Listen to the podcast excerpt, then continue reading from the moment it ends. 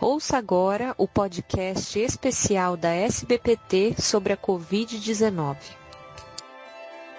Olá, eu sou Tatiana Galvão, sou diretora de comunicação da Sociedade Brasileira de Pneumologia e Tisiologia. Estamos nesse momento nos dirigindo a vocês brasileiros que possuam doenças respiratórias crônicas, que necessitem de orientações confiáveis nessa época de Covid-19 e hoje estamos aqui para justamente discutir essas orientações para vocês com doenças crônicas à luz das evidências científicas no momento. Eu convidei o professor Dr. José Badini Martins, professor adjunto de pneumologia da Escola Paulista de Medicina Unifesp. O Dr. Badini é o atual diretor também científico da nossa Sociedade de Pneumologia. Pacientes com doenças respiratórias crônicas estão com maior risco de adquirir Covid-19? Esses pacientes que têm doenças crônicas respiratórias, uma vez adquirirem a Covid-19, eles têm maior risco de evoluir pior? Bom, na verdade, nós ainda não sabemos exatamente quais desses pacientes têm o maior risco para pegar Covid-19. Porém, a gente tem certeza que se qualquer um deles pegar, eles vão ter maiores chances de apresentar formas graves da doença. Ou seja, eles têm maior risco para necessidade de internações, necessidade de ir para UTI e mesmo ir para ventilação mecânica. A presença de qualquer doença crônica eleva o risco para quadros graves de Covid-19. Em um estudo chinês que foi publicado recentemente, eles analisaram mais de 1.500 casos e as doenças associadas que mostraram maior risco para a evolução ruim da Covid foram, inicialmente, ter um tumor de qualquer natureza, mas, em segundo lugar, em termos de risco, a presença de doença pulmonar obstrutiva crônica, ou seja, DPLC. Uma outra pergunta: quais são, de fato, os cuidados com as doenças respiratórias crônicas que devemos tomar nesse período? Por exemplo, em relação aos pacientes asmáticos, eles devem continuar usando o corticoide inalado? Existe algum risco maior em relação a isso? Eu aconselho a eles seguir rigorosamente o tratamento proposto pelos seus médicos esses pacientes não devem fazer nenhuma alteração nos medicamentos em uso sem orientação médica. Mesmo aquelas pessoas que usam corticoide inalado ou por via oral não devem interromper esses medicamentos. Não existe nenhuma evidência científica que esses tratamentos colocam os pacientes em maior risco para ter Covid-19 ou mesmo que eles vão ter formas graves da doença porque usam essas medicações. Por outro lado, se eles interromperem a medicação de manutenção, eles vão ficar em maior risco para ter uma agudização da sua doença de base, e o que é igualmente perigoso. Isso vale para os pacientes que usam corticoide, que usam broncodilatador e também para aqueles que utilizam outros imunossupressores, agentes antifibróticos ou agentes biológicos. Uma outra questão que surge muitas dúvidas é em relação às vacinas. Se deve se usar, se não deve e quais as vacinas. É muito importante manter as vacinações em dia contra a gripe e contra a pneumonia. Não que essas vacinas vão proteger a pessoa da Covid-19, mas elas podem evitar que os pacientes peguem outras doenças e evitam então que o indivíduo tenha uma condição combinada. Por exemplo, Covid mais gripe H1N1, o que embora seja uma coisa não muito frequente, é possível e daí a gravidade seria bem mais séria. Um outro ponto extremamente importante e que surge muita polêmica é, de fato, o isolamento social nesse momento da pandemia por Covid é importante, é necessário, deve ser feito. Pacientes com doenças respiratórias pertencem a um grupo de risco para exibirem quadros graves de Covid. E a melhor coisa que eles podem fazer é se manter em isolamento social pelo período em que durar essa pandemia. O isolamento social é a única medida realmente eficaz para controle da doença no momento atual. pacientes que têm asma ou DPLC controlados, eles costumam ser pessoas ativas, produtivas e muitos deles trabalham. O ideal é que eles desenvolvam atividades na forma de home office em casa. Agora, a gente reconhece que isso nem sempre é possível. Se elas tiverem que trabalhar fora de casa, eles devem usar máscaras caseiras, devem lavar as mãos periodicamente, não devem levar as mãos ao rosto, tem que tomar muito cuidado com isso. Ou seja, eles têm que tomar todas aquelas medidas que já são recomendadas pelo Ministério da Saúde, mas de maneira redobrada, com muito mais atenção. Uma outra pergunta que surgem assim, bastante eh, dúvidas, é se realmente o uso de vitaminas podem melhorar esses pacientes com, com, com doença crônica e evitar a Covid. Mais uma vez, a medida mais importante para evitar a Covid-19 é o isolamento social e as medidas de higiene, como lavar as mãos constantemente com água e sabão ou usar álcool a 70% na impossibilidade de lavar as mãos. O uso de máscaras caseiras também pode ser útil, ao que tudo indica num menor grau de proteção. Como se admite que portadores assintomáticos do vírus possam também disseminar a doença, é recomendável que os pacientes com doença respiratória mantenham distância de uns 2 metros das pessoas mais jovens que continuamente saem de casa para fazer compras, para trabalhar ou coisa semelhante. Fora isso, não existe nenhuma evidência científica que vitaminas, suplementos alimentares ou algum medicamento possa reduzir o risco da doença. Por isso, eu sugiro para as pessoas que fiquem em casa, mantenham o ambiente bem ventilado, adotem uma alimentação balanceada, evitem excessos com álcool, procurem tomar sol algumas vezes ao dia e, se for viável, façam alguma atividade física, como caminhar em casa ou mesmo ginástica na sala ou no quarto. Se o indivíduo já estiver fazendo fisioterapia respiratória como parte do seu tratamento de base, ele deve naturalmente continuar a fazer. Contudo, nesse momento também não existe nenhuma evidência científica que se começar a fazer exercícios respiratórios agora vai proteger alguém da doença no futuro. Outro ponto de fundamental importância é em relação aos fumantes. De fato, um paciente que é fumante, ele se encontra num risco maior de, de desenvolver a Covid, ou mesmo, uma vez tendo a doença, de progredir pior? Bom, o tabagismo é reconhecido como fator de risco para várias infecções respiratórias, inclusive a tuberculose. Admite-se que os fumantes possam ter um risco maior de adquirir a Covid pelo fato de levar o cigarro à boca e, desse modo, poder tocar os lábios com a mão contaminada. Do mesmo modo, o uso coletivo de narguilé aumenta o risco de contaminação entre as pessoas e isso deve ser banido. Há sugestões que os pacientes fumantes têm um risco maior de evoluir com formas graves da Covid e uma maior necessidade de ventilação mecânica, independente da presença de doenças associadas. Veja só, a gente não precisa da Covid-19 para recomendar às pessoas para parar de fumar. Os riscos do tabaco já são bem conhecidos o suficiente né, para os fumantes tentarem aproveitar essa época de isolamento social e procurarem fazer uma tentativa solitária que seja para parar de fumar. Quem sabe essa é uma boa oportunidade para tentar parar de fumar por uma série de motivos.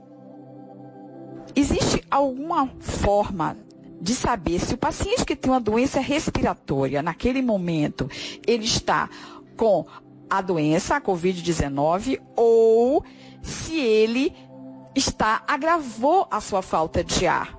E se trata de uma exacerbação da sua doença. Então, um paciente asmático, nesse momento de falta de ar, como ele vai diferenciar se ele de fato está com a Covid ou se é uma piora da sua doença? Pacientes com doença respiratória crônica tendem a saber como que é a sua condição de base e eles estão mais ou menos acostumados com aquelas variações que a doença dela, deles né, apresenta ao longo dos dias. Por exemplo, alguém com rinite alérgica está acostumado com espirros, nariz coçando, e ele sabe que isso, na maior parte das vezes, não tem um grande significado para ele. Outra coisa importante é que 80% dos quadros de Covid vão ser leves e podem simular um resfriado ou gripe comum. Desse modo, diferenciar Covid de outra virose respiratória pode ser difícil. Qualquer mudança dos sintomas do paciente que seja interpretado como uma mudança excessiva em relação àquele basal que ele sabe, que ele conhece, deve ser sinal de alerta. Outra coisa, se o indivíduo tiver uma grande perda do olfato, do apetite, isso fala a favor também da Covid-19. Desse modo, né, se aparecer novos sintomas respiratórios ou aparecer uma piora dos sintomas que ele já tem normalmente, o melhor é se isolar. Se isolar dos, dos familiares, começar a usar máscara, ficar no quarto, separar copos, talheres, pratos e manter esse isolamento por 14 dias. Nesse período, o indivíduo deve repousar. Se houver febre, ele pode tomar dipirona ou paracetamol. E, claro, alguns pacientes, como pacientes asmáticos, podem ter uma piora do chiado no peito, falta de ar, Nessa situação, muitos deles têm um plano de ação individual que foi previamente combinado com o médico, e nessa situação eles podem usar, por exemplo, corticoide oral por um curto período, em cascata, como se fosse aquela agudização que às vezes acontece ao longo da doença. É também desejável, né, que se o indivíduo está tendo um quadro desse, que ele entre em contato com os médicos que atendem ele por telefone ou qualquer outro meio de comunicação virtual que agora está sendo estimulado. Na verdade, mesmo os hospitais públicos estão montando esse tipo de atendimento para que os pacientes não precisem se mobilizar até o serviço médico para fazer uma avaliação inicial obter uma orientação inicial. Em que situações o paciente com doença crônica deve procurar o atendimento de urgência? Tatiana, essa é uma pergunta muito importante. Se o paciente apresentar febre alta, que está difícil de ceder, muitas dores no tórax e principalmente se ele tiver falta de ar muito intensa, que seja diferente daquele normal dele, daquele habitual, ele deve procurar o atendimento de urgência quanto antes. Tem alguns pacientes que têm DPOC que já possuem nas suas casas oxímetro de pulso para controle da oxigenação.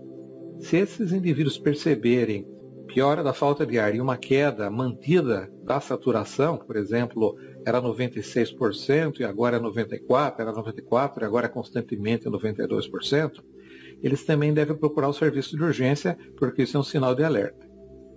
E, finalmente, tem alguns indivíduos que têm uma situação ainda mais grave, por assim dizer, como, por exemplo, um paciente que tenha câncer de pulmão, na verdade, qualquer tipo de câncer que esteja tratando esses indivíduos, ao qualquer sintoma que, suspeito de Covid, eu acho que eles devem procurar um serviço médico devido à condição de base dele ser mais comprometida. Existe alguma recomendação para os pacientes que usam equipamentos respiratórios nessa época de Covid-19? Por exemplo, um paciente que usa um nebulizador em casa, ele deve continuar fazendo? Qual a recomendação que ele deve ter? Antes de responder essa pergunta, é importante a gente lembrar que hoje em dia se admite a possibilidade de algumas pessoas que estejam infectadas com o vírus não terem sintomas. Então, isso justifica muito do que eu vou falar agora. Existem pacientes que usam nebulizadores que administram os medicamentos inalados na forma de aerosol, formando aquela nuvem esbranquiçada no ambiente. Esse tipo de aerosol é indesejável, porque se a pessoa estiver com o vírus, ela pode contaminar as pessoas ao redor. Por isso, os indivíduos que têm doença pulmonar e usam broncodilatador devem dar sempre preferência ao uso de medicamentos respiratórios administrados por inaladores dosimetrados, ou seja, as bombinhas. Ou ainda, existem outras formas de apresentação, existe o inalador de pó seco e outras coisas que não fazem aquela névoa no ambiente. Agora, se o paciente está em casa e não tem outra alternativa a não ser aerosol, estando com broncoespasmo ou com falta de ar, ele deve fazer uso da medicação, está aí num cômodo fechado, mas bem ventilado com as janelas abertas, e esperar pelo menos meia hora antes de abrir a porta para a entrada de outras pessoas. Depois de usar esse aerosol ele também deve limpar as superfícies do cômodo usando pano com álcool ou pano com água sanitária diluída, na possibilidade de, havendo vírus, eles serem eh, destruídos pela higienização. Outra coisa importante é que os hospitais eles devem substituir o uso desses inaladores tradicionais que fazem névoa pelos inaladores dosimetrados, ou seja, pelas bombinhas de uso particular para cada paciente. Também não pode ficar compartilhando bombinha em mais do que um paciente. Agora, se você está em casa e você está usando a bombinha, o inalador dosimetrado, depois do uso, o indivíduo deve é, limpá-lo com um pano com álcool e guardar num saco plástico fechado até a, a próxima tomada.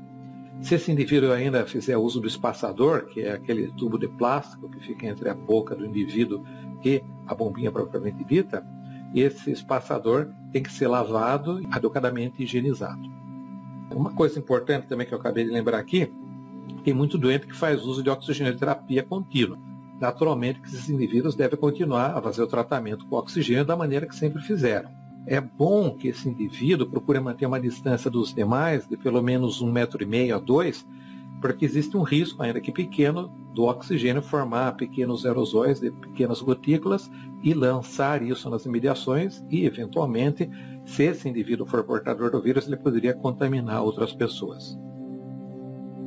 Outro ponto é em relação ao CPAP, né, que é aquele aparelho que as pessoas que têm doenças do sono utilizam rotineiramente. O que, que eles devem fazer, então, nessa época de Covid? Qual é a orientação específica para o CPAP? Bom, nesse período de Covid-19, o ideal é que essas pessoas mantenham o uso do equipamento, mas eles podiam dormir num quarto separado, fechado, para diminuir o risco de contaminar outras pessoas com aerosóis produzidos na válvula expiratória do equipamento. Esse tipo de recomendação se aplica às pessoas que têm apneia do sono, mesmo sem suspeita da Covid, devido à possibilidade de ter portadores assintomáticos do vírus. As medidas de limpeza do aparelho são as tradicionais, seguindo o recomendado pelos fabricantes. Se o indivíduo faz uso do CPAP e pega a Covid-19, ele tem que avaliar uma eventual interrupção do uso do aparelho se ele estiver sentindo muita tosse, se ele estiver sentindo algum desconforto. Caso contrário, ele deve continuar a usar o aparelho. E esse indivíduo tem que ter outro cuidado. Após a recuperação da doença, do, da Covid, é importante que ele troque o filtro do aparelho de CPAP por um novo, porque ali podem ficar vírus, podem ficar material contaminante. Existem pacientes com doenças neuromusculares, principalmente, que fazem uso de um outro tipo de aparelho, que é o BIPAP, né? É, o BIPAP é um aparelho semelhante ao BIPAP, são ventiladores não invasivos. Claro que esses indivíduos têm que manter o uso do aparelho da maneira habitual, porque senão eles vão ter problemas. Se possível, o ideal seria manter esses, esses pacientes num quarto separado, para reduzir o risco de contaminar pessoas com aerosóis produzidos também pela válvula respiratória do aparelho. Contudo, a gente reconhece que, devido à gravidade da condição respiratória, esses pacientes normalmente têm que ter um atendimento mais de perto e isso é difícil. Como esses pacientes também são pacientes graves, né?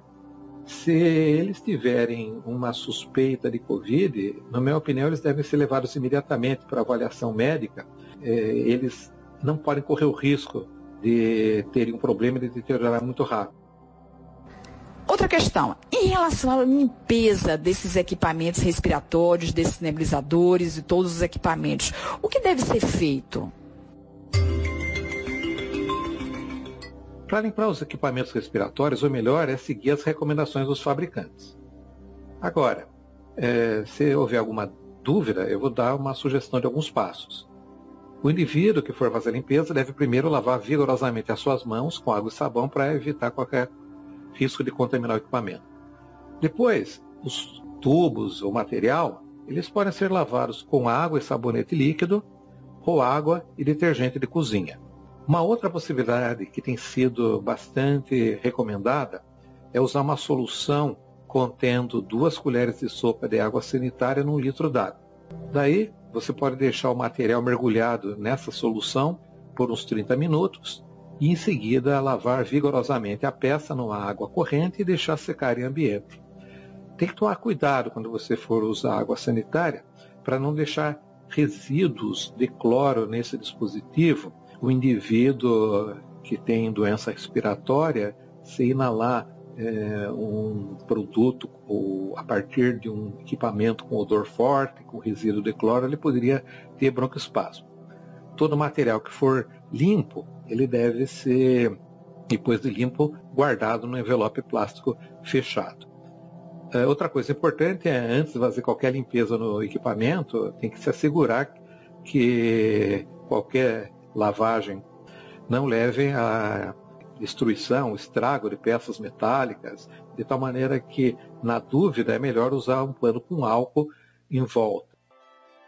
Para encerrar, eu gostaria de agradecer a oportunidade de conversar com os nossos pacientes, que nesse período nós estamos um pouco afastados do atendimento. Gostaria de dizer para vocês que tudo isso vai passar. É só observar o que aconteceu na China, por exemplo, depois dos quatro meses da pandemia, a vida das pessoas voltou ao normal e a nossa vida vai voltar ao normal. Boa sorte para todos nós. Eu desejo boa sorte para todos nós.